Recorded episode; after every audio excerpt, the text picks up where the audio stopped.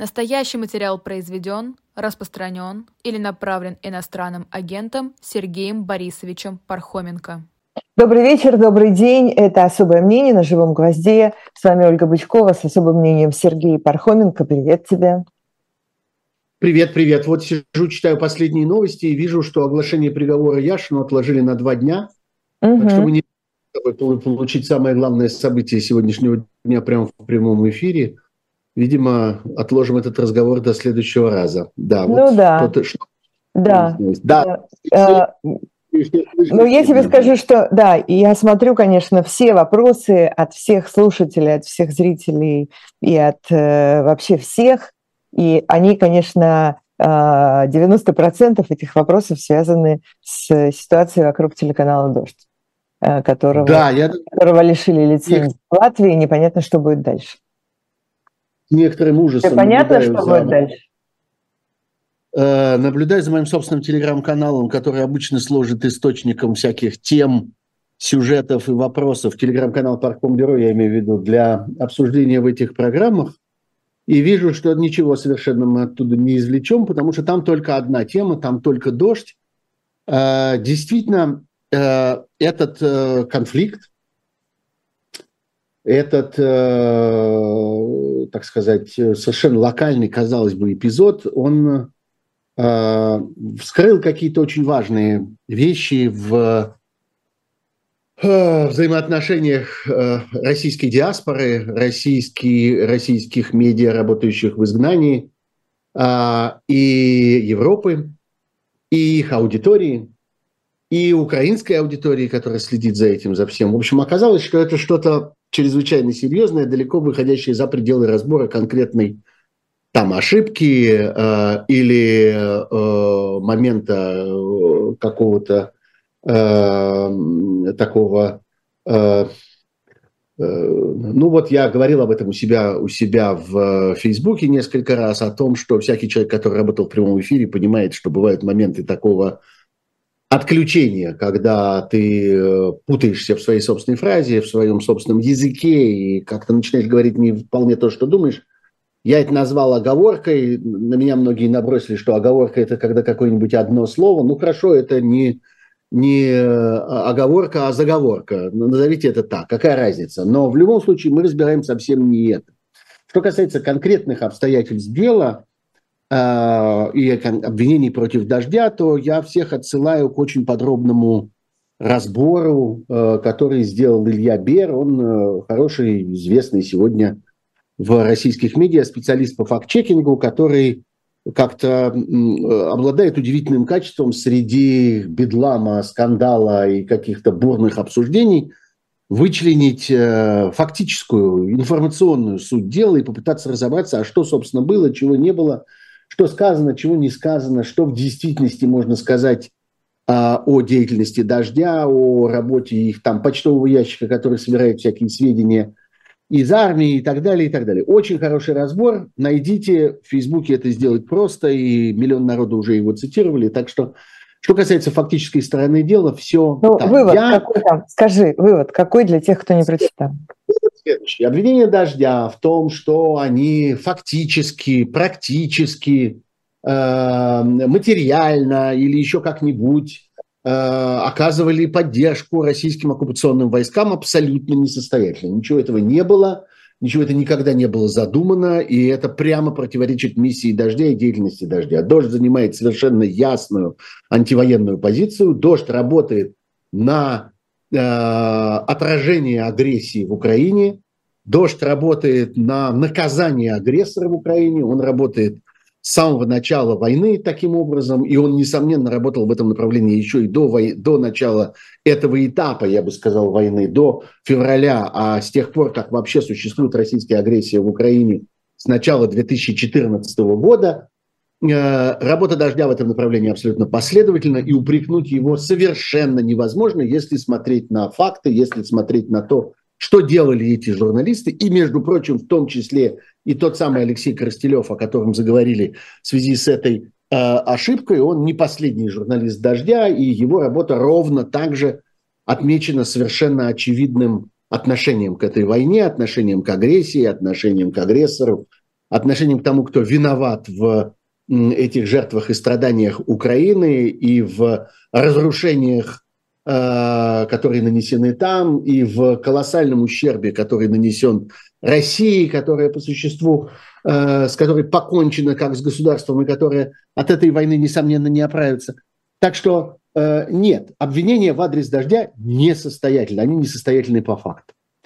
К фактической стороне дела я бы добавил еще одну сторону, о которой говорят время от времени, но, на мой взгляд, недостаточно ясно, это то, что касается внутрилатвийской ситуации, который лишил э, «Дождь» лицензии, э, человек, который тоже имеет свою собственную историю и свою собственную репутацию, и за ним много всяких э, удивительных фраз и э, удивительных, так сказать, позиций, которых он придерживался э, в давние времена, например, в тот момент, когда Россия аннексировала Крым, э, и когда происходило вот это еще во времена Майдана, первоначальное, так сказать, противостояние между людьми, которые э, защищали тогдашнего президента Януковича, который очень нравился этому человеку, и он как-то предлагал поддерживать его.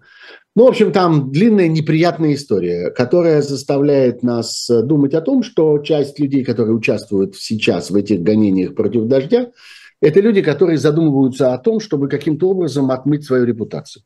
Им важно эту репутацию вернуть, и они считают, что это быстрый, эффективный, недорогой способ сейчас продемонстрировать свою лояльность, так сказать, ценностям латвийского государства, европейским ценностям, и как-то попробовать отмыться от того, что на них висит с давних времен.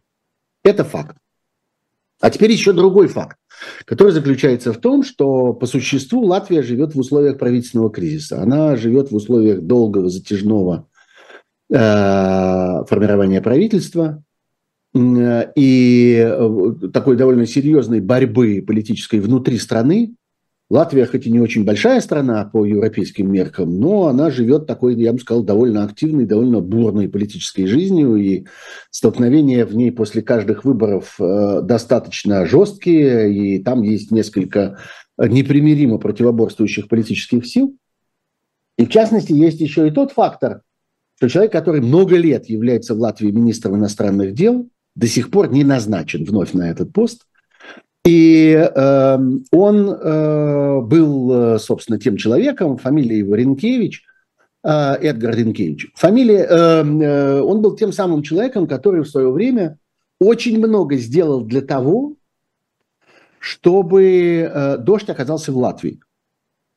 Вообще я хорошо помню свой собственный разговор с э, несколькими руководителями «Дождя» в тот момент, когда еще только обсуждалось восстановление телеканала «Дождь» за пределами России.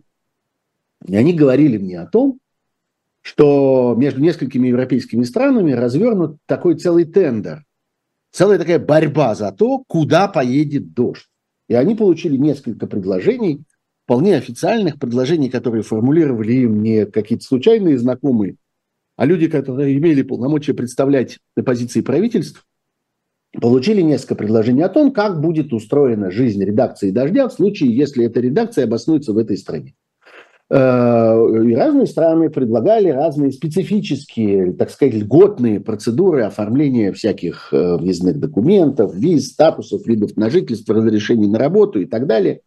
Говорили о том, что они могут предоставить какие-то льготы в первое время, связанные там с налогообложением. Говорили о том, что они могут э, рекомендовать какой-то из банков, с которым сотрудничает правительство, для того, чтобы этот банк обслуживал финансовые потоки, связанные с работой телекомпании, там, открывал личные счета сотрудникам и так далее, и так далее. И вот они сравнивали эти разные варианты и в конце концов решили, что ну вот, Латвия хорошая вещь, хорошее место. Поедем в Латвию, где предлагают хорошие все эти условия, плюс там есть довольно обширное российское уже сообщество, и это удобно, можно набирать там сотрудников, можно набирать там, главным образом, технических сотрудников, которых предполагалось набирать на месте. И вообще как-то, ну вот, Латвия выиграла этот тендер на присутствие там Дождя. Сегодня этому человеку, этому министру иностранных дел, который, по всей видимости, будет и следующим, он будет заново назначен, будет следующим министром иностранных дел, это один из, одна из точек, в которых он испытывает давление своих политических противников. это одна из, один из поводов критики для него, что вот он способствовал, вот он привез, он вообще напривозил много российских журналистов и так далее. Надо заметить, что Латвия действительно сыграла, особенно в начале кризиса, в начале этой войны, в феврале, марте, начале апреля, сыграла совершенно исключительную роль на, наряду с Литвой, когда большое количество российских журналистов получили профессиональные рабочие визы годовые на въезд в Латвию, и это был способ им продолжить свою профессиональную деятельность за пределами России. И я знаю, что в журналистской среде в России огромное количество людей очень благодарны латвийскому правительству, латвийскому МИДу, который поддерживал в этот момент э, российских журналистов. Это сегодня оказалось политической проблемой для людей, которые вот участвуют в процессе формирования нового правительства. И, по всей видимости, кто-то из них, может быть, сам Ринкевич, может быть, кто-то в его э, окружении решили, что неплохо бы от этого как-то дистанцироваться. Неплохо бы как-то отъехать и продемонстрировать, что вот у нас тут нет ничего личного, у нас нет никаких особенных предпочтений, мы ни с кем не дружим, никому не предлагаем никаких льгот и преференций, мы действуем исключительно в рамках закона и так далее, и так далее. И вот было, были предъявлены вот эти обвинения. Среди них есть эпизод, который, несмотря на свою такую мелочность, мне представляется очень характерным. Это история с переводчиком. Я думаю, что многие слышали, что, так сказать, дело «Дождя» отказались обсуждать и рассматривать, потому что представители «Дождя» явились вот в этот официальный орган, не имея с собой переводчика. Но дело в том, что понятно, что «Дождь» и его руководители на протяжении уже многих месяцев бесконечно ведут разного рода разговоры с разными официальными представителями Латвии. И почему-то никогда этой проблемы не возникало.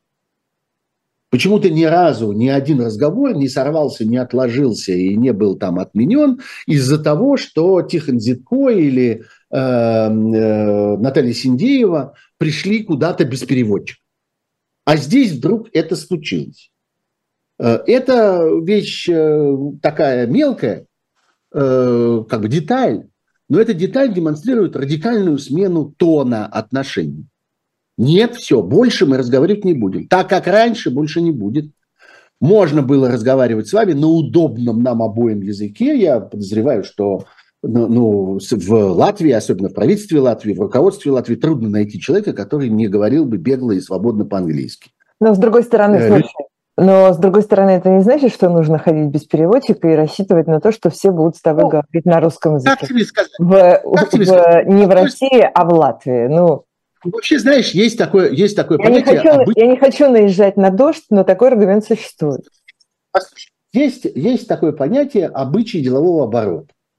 Есть такое понятие, э, так сказать, э, э, привычные процедуры. Вот я нисколько не сомневаюсь, что привычные процедуры в этом общении заключались в том, что можно говорить по-английски, например, а может быть в каких-то ситуациях можно говорить и по-русски. Я не знаю, как это устроено. Я только знаю, что в обычаях делового оборота было отсутствие каких-либо проблем, связанных с переводчиком до сих пор. И эти проблемы появились именно сейчас. Да, так бывает и в жизни каждого из нас. Бывали такие моменты, когда человек вдруг обнаруживал, что то, что раньше было возможно на каком-то нормальном, так сказать, удобном человеческом уровне, вдруг по какой-то причине вам говорят: нет, а теперь по процедуре.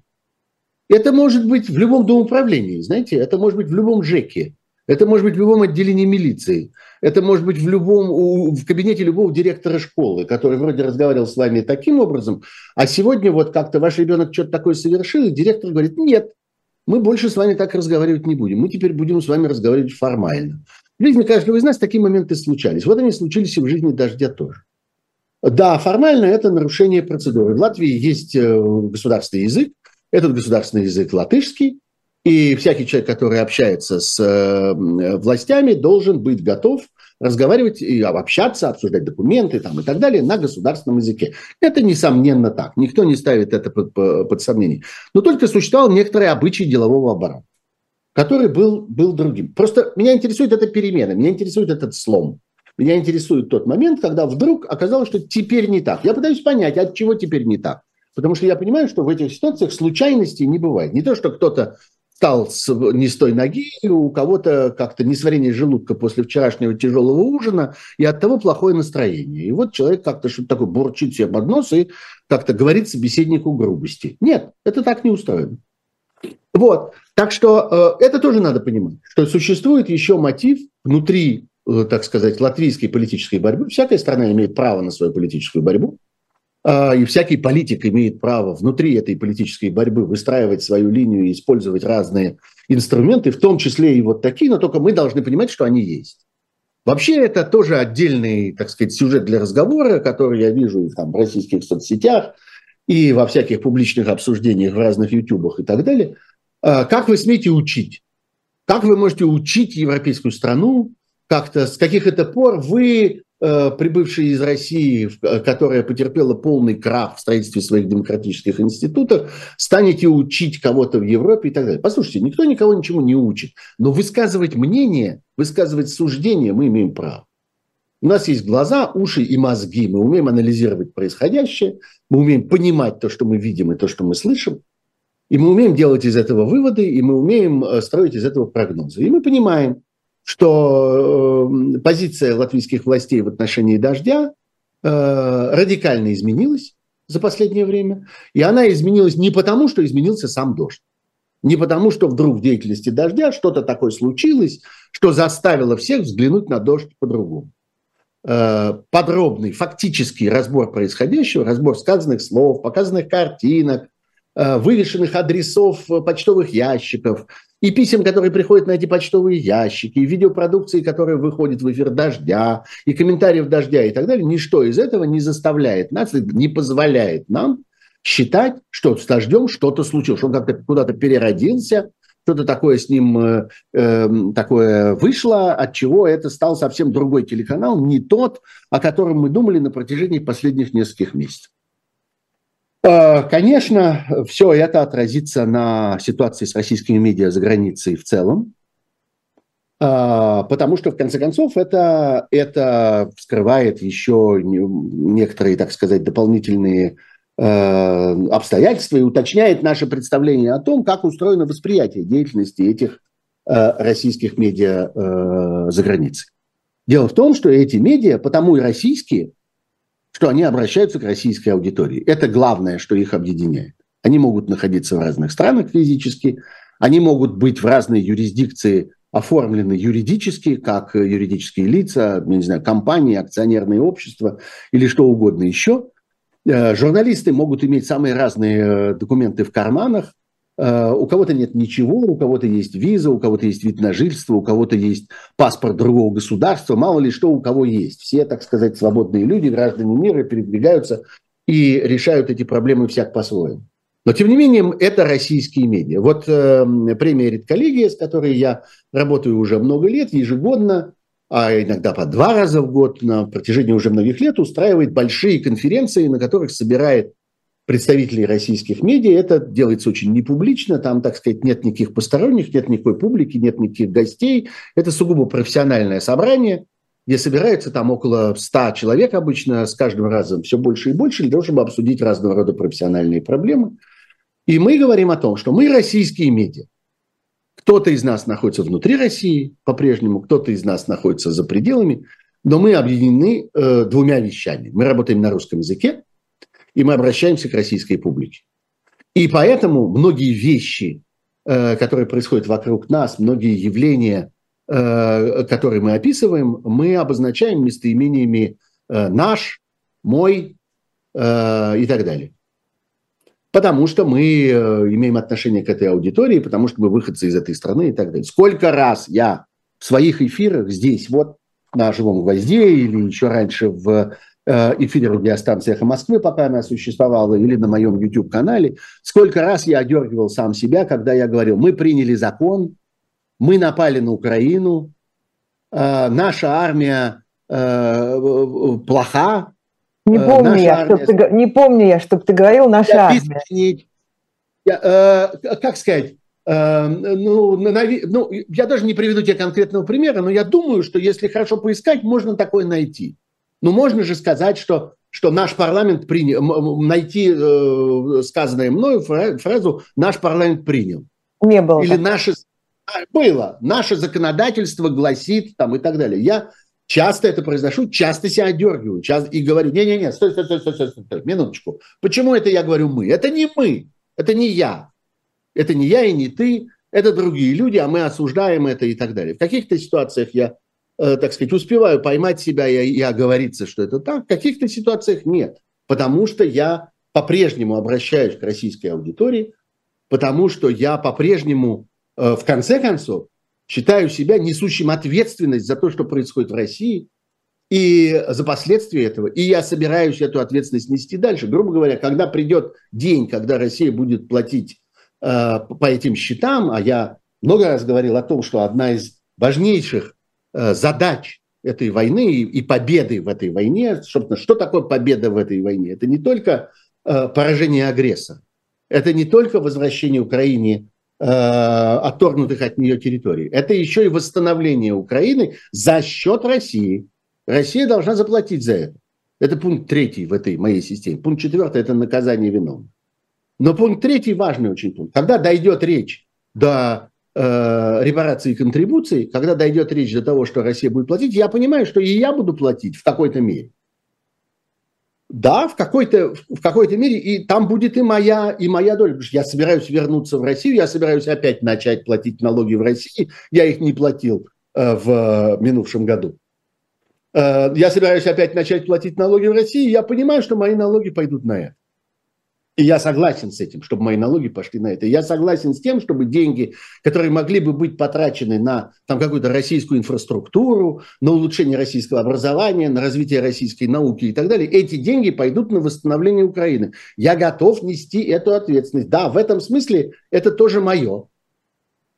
И я понимаю, что сейчас огромное количество людей с наслаждением, так сказать, уронят руки на клавиатуру и начнут писать, вот Пархоменко скотина сказал, что это мое. Ну, в этом смысле мое, в том смысле, что я несу ответственность за это. И э, я думаю, что вот эти упреки в адрес Дождя, когда они сказали, что там, я не знаю, наша армия, ну, это надо понимать так. Это надо понимать как э, использование в, в русском языке местоимений, которые показывают принадлежность одного к другому. Это нельзя сказать по-русски иначе. Так устроен русский язык. Вот, так что... Надеюсь, э, что, надеюсь, что я нигде так не говорю. Я не помню, чтобы ты это говорил, я не помню, чтобы я это говорила. Надеюсь, что все-таки мы будем выражаться более аккуратно. Я очень стараюсь. Mm-hmm. Я очень стараюсь. Я очень стараюсь каждый раз оговариваться. Но я понимаю, что я обращаюсь к российской аудитории, и в этом смысле я являюсь как бы одной частью, одним, так сказать, одним феноменом с нею. Да, вот это... Это такова моя связь с Россией сегодня. Давай мы, сейчас, да, давай, мы сделаем, давай мы сделаем на этой драматической ноте, мы сделаем паузу. Нам сейчас нужно э, небольшую рекламу показать нашим слушателям и зрителям. Рекламу как рекламу? Напоминание о том, что у нас есть хорошего на этом канале, чтобы они об этом не забыли, ничего не пропустили и все, что хотели посмотреть, посмотрели бы. Не забыв поставить, между прочим, нам всякие лайки здесь. Буквально несколько секунд.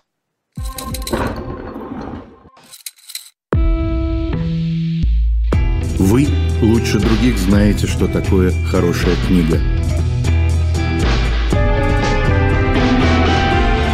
Мы лучше других знаем, где ее можно купить.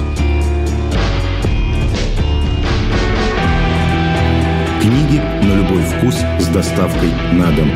Интернет-магазин «Шоп Дилетант Медиа».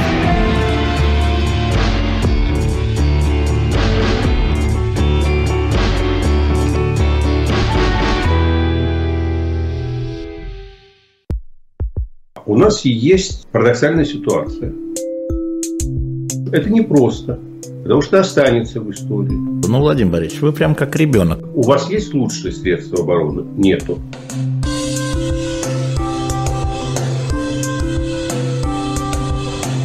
Мы же не живем в России просто так. У нас всегда должна быть какая-то миссия, ради которой можно сдохнуть. Это вообще вот кто доказал? Бжезинский. Настоящий материал произведен, распространен или направлен иностранным агентом Сергеем Борисовичем Пархоменко. Мы продолжаем «Особое мнение» на «Живом гвозде». Ольга Бычкова с вами, Сергей Пархоменко с «Особым мнением». Прежде чем мы продолжим наши разговоры, я хочу показать еще одну важную вещь нашим зрителям и слушателям. то, чем занимается журнал «Дилетант». Он не только издает журнал, но и занимается книготорговлей распрекрасной.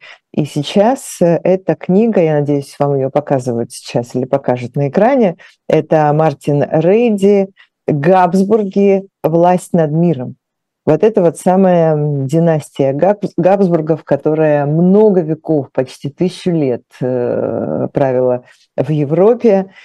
Почему она перестала это делать? Какой была история? Невозможно пересказать все, что происходило за тысячу лет, но, тем не менее, есть книга, где собраны самые важные вещи, которые вам нужно и интересно будет, безусловно, прочитать и узнать. Мартин Рейди, «Габсбурги. Власть над миром». На сайте «Дилетанта» можно заказать и приобрести эту книжку. Ну, а мы продолжим обсуждать сегодняшнюю ситуацию. И, конечно, невозможно пройти мимо темы, которую мы с тобой, ну, как бы уже начинали мы об этом говорить не один раз, но тут поставлена буквально точка, вернее, поставлена подпись Владимира Путина на указе, который посвящен запрещению всего, что связано с ЛГБТ, смены пола и вот этой вот всей системы отношений. Если раньше были какие-то оговорки, то теперь Подруг... все, что может только малейшее отношение иметь к этому, просто запрещено, как и люди, которые так или иначе имеют отношение к ЛГБТ или смене пола, они тоже практически объявлены несуществующими. Важнейшим качеством этого закона, о котором действительно пора поговорить подробно, является его тотальная неопределенность и содержательная мутность. С одной стороны, это свидетельство глубокого непрофессионализма и глубокой бездарности людей, которые в России занимаются, собственно, составлением законов. Просто технически они не умеют этого делать, они не справляются с этой работой. А с другой стороны, это вещь концептуальная и содержательная, потому что это же является и главным достоинством этого закона с точки зрения тех, кто этот закон задумал, кто этот закон провел, протолкнул, кто этот закон э, в конечном итоге оформил, кто обеспечил этому закону принятие. Э, это закон, который оставляет абсолютно открытым вопрос, что в России можно, а что в России нельзя, и оставляет э, абсолютно на выбор правоприменителю любую, любую конкретную ситуацию для определения того, есть здесь повод для применения каких-нибудь мер, какого-нибудь наказания или нет. Это и есть произвол. Слово, которое, на мой взгляд, наилучшим образом характеризует устройство власти в России сегодня. Я бесконечно повторяю это слово в самых разных обстоятельствах и снова и снова говорю, и это произвол, и это произвол, и здесь произвол, и там произвол, и то устроено произвольно, и все устроено произвольно. Вот законодательство обо всем, что связано с сексуальной жизнью людей, что связано с, я бы сказал, гендерными проблемами, что связано с гомо- и гетеросексуализмом и так далее, построена абсолютно произвольно и создает ситуацию произвола в России. Тут надо сказать, что если вдруг еще среди наших слушателей остались какие-то, которые считают, что это какая-то местная, локальная проблема, которая касается какого-то небольшого количества людей, у которых там есть какие-то особенности, или, может быть, какие-то сложности, или, может быть, какие-то тонкости в их поведении, и вообще непонятно, зачем это все обсуждать и как это все устроено, тем людям советую почитать какую-нибудь книжку. Вообще какую-нибудь современную книжку, какой-нибудь современный роман, сборник рассказов, какую-нибудь повесть, посмотреть какой-нибудь фильм, или, я не знаю, сходить в театр на какой-нибудь спектакль, вообще ознакомиться с чем-нибудь, что повествует о современной жизни. И этот человек увидит, что современная жизнь людей, жизнь человеческого общества в глобальных масштабах пронизана этой темой. Темой взаимоотношения полов, темой э, гендерной идентичности, того, как люди сами себя осознают, э, как люди относятся к соотношению того, что они из себя представляют, физически по набору хромосом и тем, что они из себя представляют, психически по складу своего ума, своего характера, своего взгляда на мир и так далее, и так далее. Это одна из, один из важнейших сюжетов бытия человечества сегодня. Абсолютно неразрывный, ни с какой другой темы. Вот ровно так же, как любой роман, это всегда роман о любви, ровно так же любой роман о любви, это роман сегодня о гендерной принадлежности людей, об отношении их к тому или иному половому самосознанию. Я как-то не профессионал по этой части, я не знаю этой терминологии, я, наверное, путаюсь в каких-то отдельных словах, но я вижу, например, сейчас, просто вблизи вижу, что происходит в книжном мире э, в России. Когда э, издатели это прекрасно знают, а всем остальным, кто пытается регулировать эту сферу, это предстоит осознать, что нужно очень поискать какую-нибудь книжку, в которой вы не найдете какой-нибудь тени э, присутствия этого сюжета. Какой-нибудь фразы, какой-нибудь сюжетной линии, какого-нибудь персонажа, каких-нибудь отношений. Это надо очень долго рыться на книжных полках, чтобы найти книжку, в которой почему-то по этому поводу нет э, ни слова. Ну и это примерно так же, как надо очень долго рыться на книжной полке, чтобы найти такую, в которой люди ничего не едят. Ну вот там нет вообще никакой пищи, не упоминается никакой кусок хлеба, никакой стакан воды и вообще ничего. Вот отсутствует эта сфера человеческой жизни. Слушай, так это Если... же надо...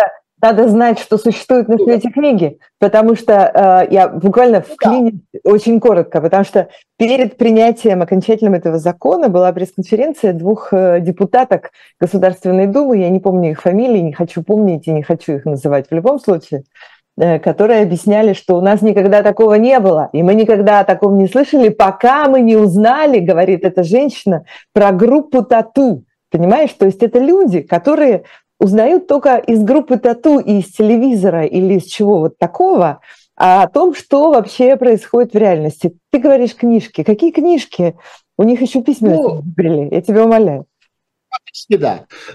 Тем не менее, закон повествует о пропаганде, а трактуется как закон, который регулирует вообще всякую информацию и всякое упоминание об этой сфере человеческой жизни. К чему это приводит? Это приводит к тому, что применить этот закон буквально нельзя. Невозможно во всех случаях и во всех ситуациях и относительно всех, так сказать, действующих лиц применить этот закон одинаково. Никто и не собирается. Совершенно очевидно, что это закон, который предназначен для избирательного, произвольного применения в тех случаях, когда конкретному правоприменителю это будет зачем-нибудь нужно и как-нибудь выгодно. Начиная от э, просто финансовой стороны дела, начиная от взятия взятки, начиная от вторжения в чужой бизнес, нанесения ущерба чужой экономической деятельности, если это потребуется, перехвата чьей-нибудь собственности, если это потребуется, и кончая политическими преследованиями. Это прекрасный способ. Так же, как мы видели, нет ничего удобнее, чем обвинить какого-нибудь гражданского активиста или правозащитника, или какого-нибудь борца за чьи-нибудь права, сказать, что он, э, что он педофил. Это очень удобно. Это легко можно сделать. Это потому что не надо доказывать. Достаточно нанять эксперта, который придет и соврет то, что ему заказали. И обвинение готово. Вот оно. Э, доказать ничего невозможно, опровергнуть ничего нельзя. Обвинение страшное, срок громадный, наказание чудовищное. То, что требуется. Вот примерно то же самое и по этому закону тоже. Это... Э, э, инструмент произвольного применения в отношении произвольных людей, которым под тем или иным причинам хочется создать, хочется создать какие-нибудь неприятности. Возможности безграничны. Но, кроме всего прочего, это еще и э, важный, полезный для применителя э, инструмент экономической деятельности. Потому что если мы говорим, что гендерные проблемы пронизали собою жизнь человечества и всякого отдельного человека на протяжении всей его жизни, можно себе представить, какое количество разной экономической деятельности на это завязано. Книги, фильмы, одежда, мода, медиа. Все это крутится вокруг этой тематики и, конечно, представляет из себя жирные бизнес-куски, на которые всегда есть какой-нибудь еще претендент. А зачем и тогда всегда... это запрещать, если это куски? А зачем запрещать? А зачем запрещать? Можно перехватить, можно прийти к человеку и сказать, у меня есть инструмент, в результате чего ты этим заниматься не будешь, потому что мы к тебе применим этот инструмент, а я буду. Потому что ко мне не применят этот инструмент. Потому что у меня есть договоренности, и я в этой ситуации неуязвим, а ты уязвим, отдай мне. В лучшем случае отдай половину. Давай, ты, ты будешь продолжать. Прямо, это. Ты думаешь, прямо в этом только причина? Я думаю, что значит только. Нет, никогда ничего в жизни не бывает только. Ни у чего на свете не бывает какой-нибудь одной причины. Но всегда существуют причины существенные и несущественные. Я абсолютно уверен, что мы увидим э, перехват огромного количества разного рода медийной продукции, включая книги, фильмы, медиа, включая моду, включая э, все прочее, э, теми, кто может справиться с этой проблемой. Теми, кто может э, сказать, не бы, закон, не закон, мы будем продолжать делать свое. Ты не будешь, а я буду. У тебя не получится, а у меня получится. Это ровно так выглядело достаточно долго. Давайте вспомним это. Там, я не знаю, ну вот экстремальные вещи. С игорным делом. Когда выходили, э, выходило законодательство о запрете, конечно, это совершенно несравнимые вещи. Несравнимые проблемы, несравнимые масштабы и так далее. Просто, э, ну, о, такой, э, такой да. л- лакмусовый такой обрывочек бумажки. Мы просто это видели. Вот, например, выходило законодательство о запрете игорного дела, и чем это обернулось? Тем, что игорное дело куда-нибудь пропало? Нет, оно перешло из рук в руки. Нашлись люди, которые говорили, мне можно, а вам уже нет. Против вас уже есть закон, а мне этот закон не указ. То же самое э, происходит с огромным количеством видов, э, видов человеческой деятельности, то же самое происходит с разного рода рекламой, то же самое происходит с разными, с разными товарами. Я не знаю, вот когда появились... появились эмбарго на ввоз разных товаров в Россию. Куда делись эти товары? Никуда они не делись. Они просто перешли из рук в руки. Выяснилось, что есть компании, которые могут ввозить, и компании, которые не могут ввозить. Компании, которых касается, и которых не касается. И почему-то так вышло, что те компании, которые могут, это те самые, которые близки к действующей власти. Так и тут. Я вас уверяю, что в этом есть могучее, ну потому что это... совершенно несравнимо по объему, по масштабу со всем тем, что я перечислял до сих пор. Это вам не, не, не игорное дело, это вам не марихуана, это вам не контрабандный сыр, это кое-что посерьезнее и кое-что по, по, по объемнее и по всеохватнее. Надо это понимать. Когда происходит катастрофа, Россия сегодня переживает катастрофу в связи с войной. Все описывается на самом деле войной, все объясняется войной. Когда происходит катастрофа, когда начинается война, на войне есть мародеры. То, что мы видим в этой области, это форма мародерства. Это люди, политики, депутаты, люди из правительства, люди из мафии, люди из правоохранительных органов прежде всего. Правоохранительных. Вот опять, это как с нашими. Я хватаю себя за язык, когда я говорю «наш», и ровно так же я хватаю себя за язык, когда я говорю правоохранительные органы. Они не охраняют право, они разрушают право, но продолжают так называться. И для них в условиях войны, в условиях неразберихи, в условиях бедлама наступает момент, когда они могут решить немножечко своих проблем. И в частности компенсировать те потери, которые они ощущают в связи с тем, что Россия изолирована, что Россия находится под санкциями, что... зарабатывать за границей невозможно, зарабатывать на связях за границей невозможно, хранить за границей заработанные деньги нельзя, тратить их там нельзя, собственность невозможна, но надо же как-то это чем-то компенсировать. Ведь в конечном итоге им же сказал диктатор, ну воруйте здесь, заработайте здесь сколько хотите за то, что вас не пускают больше туда. Ведь это же, собственно, основа того договора, который существует сегодня между российской властью и российской криминальной частью э, российской экономики, э, построенной на связях с властью и с силовиками. Вот на чем это устроено. Воруйте здесь, собирайте здесь сколько хотите, добывайте, как все, все у, ваших, у ваших ног. Ничего страшного, что вы потеряли всю вот ту половину, которая у вас была, связанная с какой-то международной жизнью. Вот они работают в частности и тут. Вот они открыли этот Клондайк. Все, что связано с взаимоотношениями людей, с человеческой жизнью, с человеческими чувствами, с человеческими эмоциями, все можно так или иначе привязать к истории э, ЛГБТ и пропаганды ЛГБТ при желании и объявить запрещенным, если надо, или, на самом деле, гораздо удобнее, отобрать себе. Вот смысл э, дополнительного. Смысл этой истории. который мне хотелось бы, чтобы наши зрители и слушатели тоже держали, так сказать, в уме и понимали, что этот фонд всегда существует. Да, у нас есть еще один важный фонд, который всегда существует. Это война, к сожалению. И хотел тебя спросить, Игорь Стрелков, который ведет свой телеграм-канал, очень популярный, там много подписчиков, и по которому в том числе можно как-то судить о том, что в военном смысле происходит. Он пишет о впечатлениях от поездки на фронт, которую называют безрезультатной, но не бесполезной. Там такой длинный пост, почитайте в его телеграм-канале, если хотите. Главный вывод заключается в том, что нету нету никаких идей ни с точки зрения тактики, ни с точки зрения стратегии у российской армии, которая воюет в Украине. Большинство военнослужащих и их офицеров не понимают, ради чего, за что и с какими целями вообще они воюют. И это находит свое отражение абсолютно во всем, что происходит с этой стороны фронта, в отличие от того, что происходит с украинской стороны, где все ровно наоборот. Вот примерно да, Гиркин, вывод такой. Гражданин ты... Гиркин отверз угу.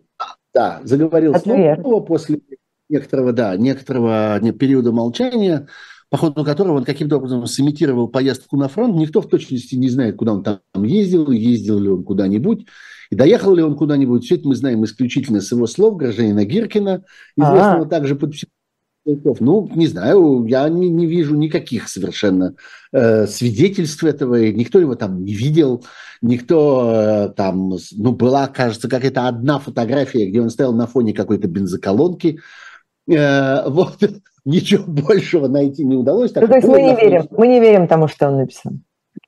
Я не знаю, я знаю, что ему в какой-то момент стало полезно сделать вид, что он съездил на фронт. Ему стало важно это сделать, потому что как-то время затянулось, месяцы идут, война продолжается, а он все сидит на диване и трындит.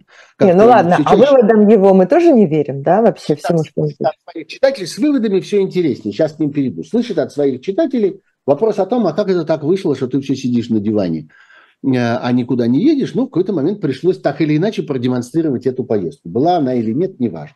Важно другое, важно то, что устами автора этого телеграм-канала, является ли этим, является ли им Стрелков или нет, один Стрелков или их там целая большая редакция, я не знаю, но э, с помощью этого телеграм-канала с публикой общается некоторая часть, э, по всей видимости, близкой к армии, близкой к силовым структурам российским, некоторая часть, э, так сказать, вот этого силового сообщества. Причем я... сказал бы, что это скорее не военные, а, а какие-то спецслужбы, к которым, собственно, и относился Стрелков всегда, и как-то всячески этим гордился, и всячески про это говорил. Вообще, я напомню нашим слушателям, что а, почему вообще к этому человеку мы относимся с такой серьезностью?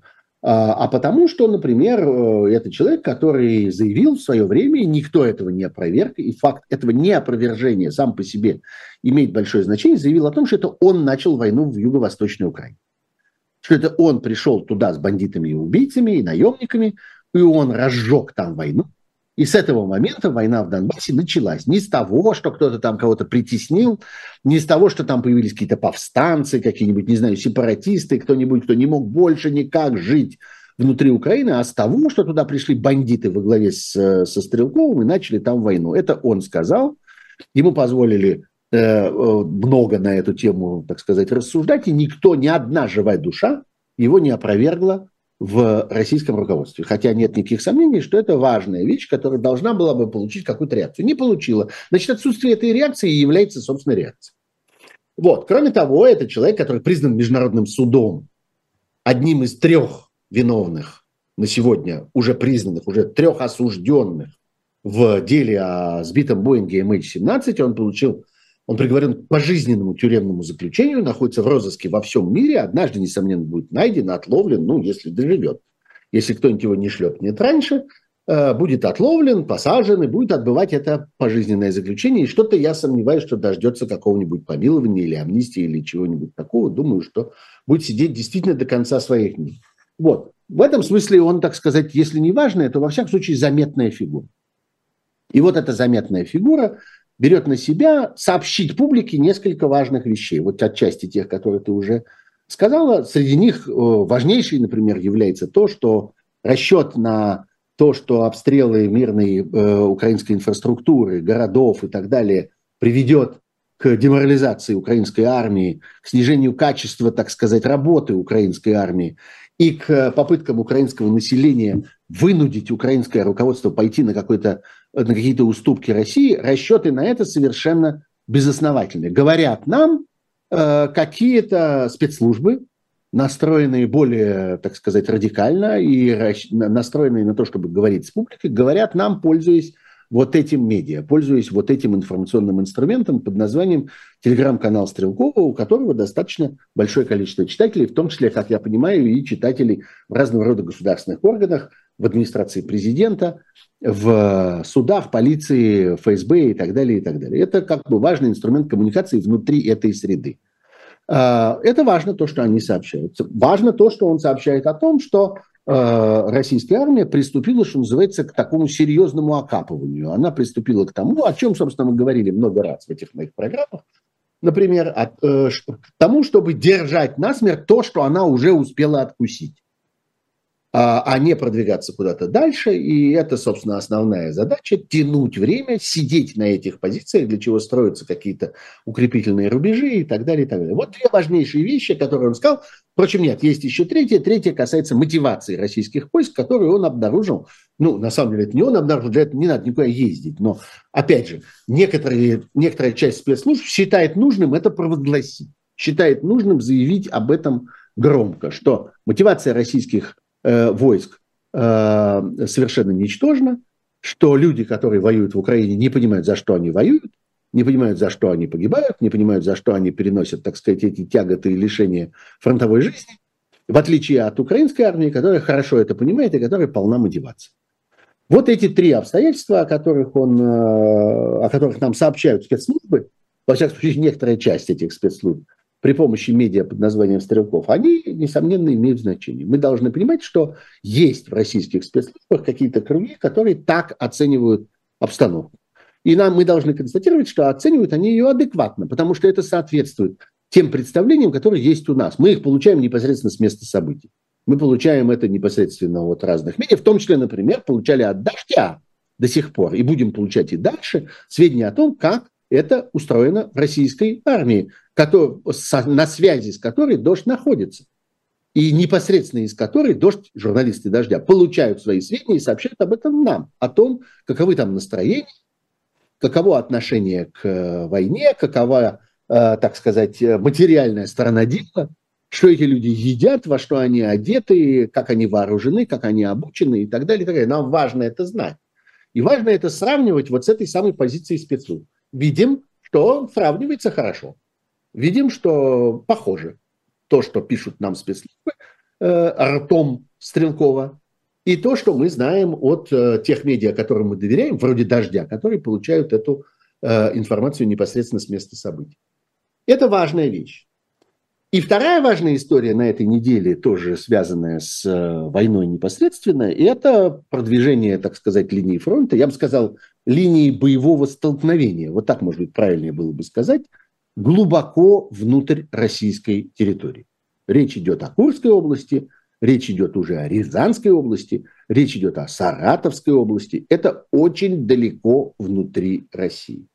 Это ожидаемая вещь, это совершенно неизбежная вещь. Я тоже много раз говорил об этом, что нет никаких оснований считать, что война, развязанная Россией, будет происходить за пределами России, а только исключительно на чужой территории. И понятно, что э, проблемой передачи в украинскую армию тех или иных западных, там, в частности, американских средств доставки боеприпасов на большие расстояния, эта проблема совершенно не ограничивается. Конечно, как-то хорошо бы, чтобы они получили побольше этих э, э, дальнобойных э, систем.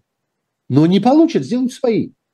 Сейчас уже это понятно, что на самом деле это не зависит на сто процентов от взаимоотношений там, с американцами или с какими угодно другими поставщиками. Эти события развиваются сами собой, и они будут развиваться, несомненно, потому что доставить эту взрывчатку, доставить этот, так сказать, инструмент поражения можно множеством разных способов.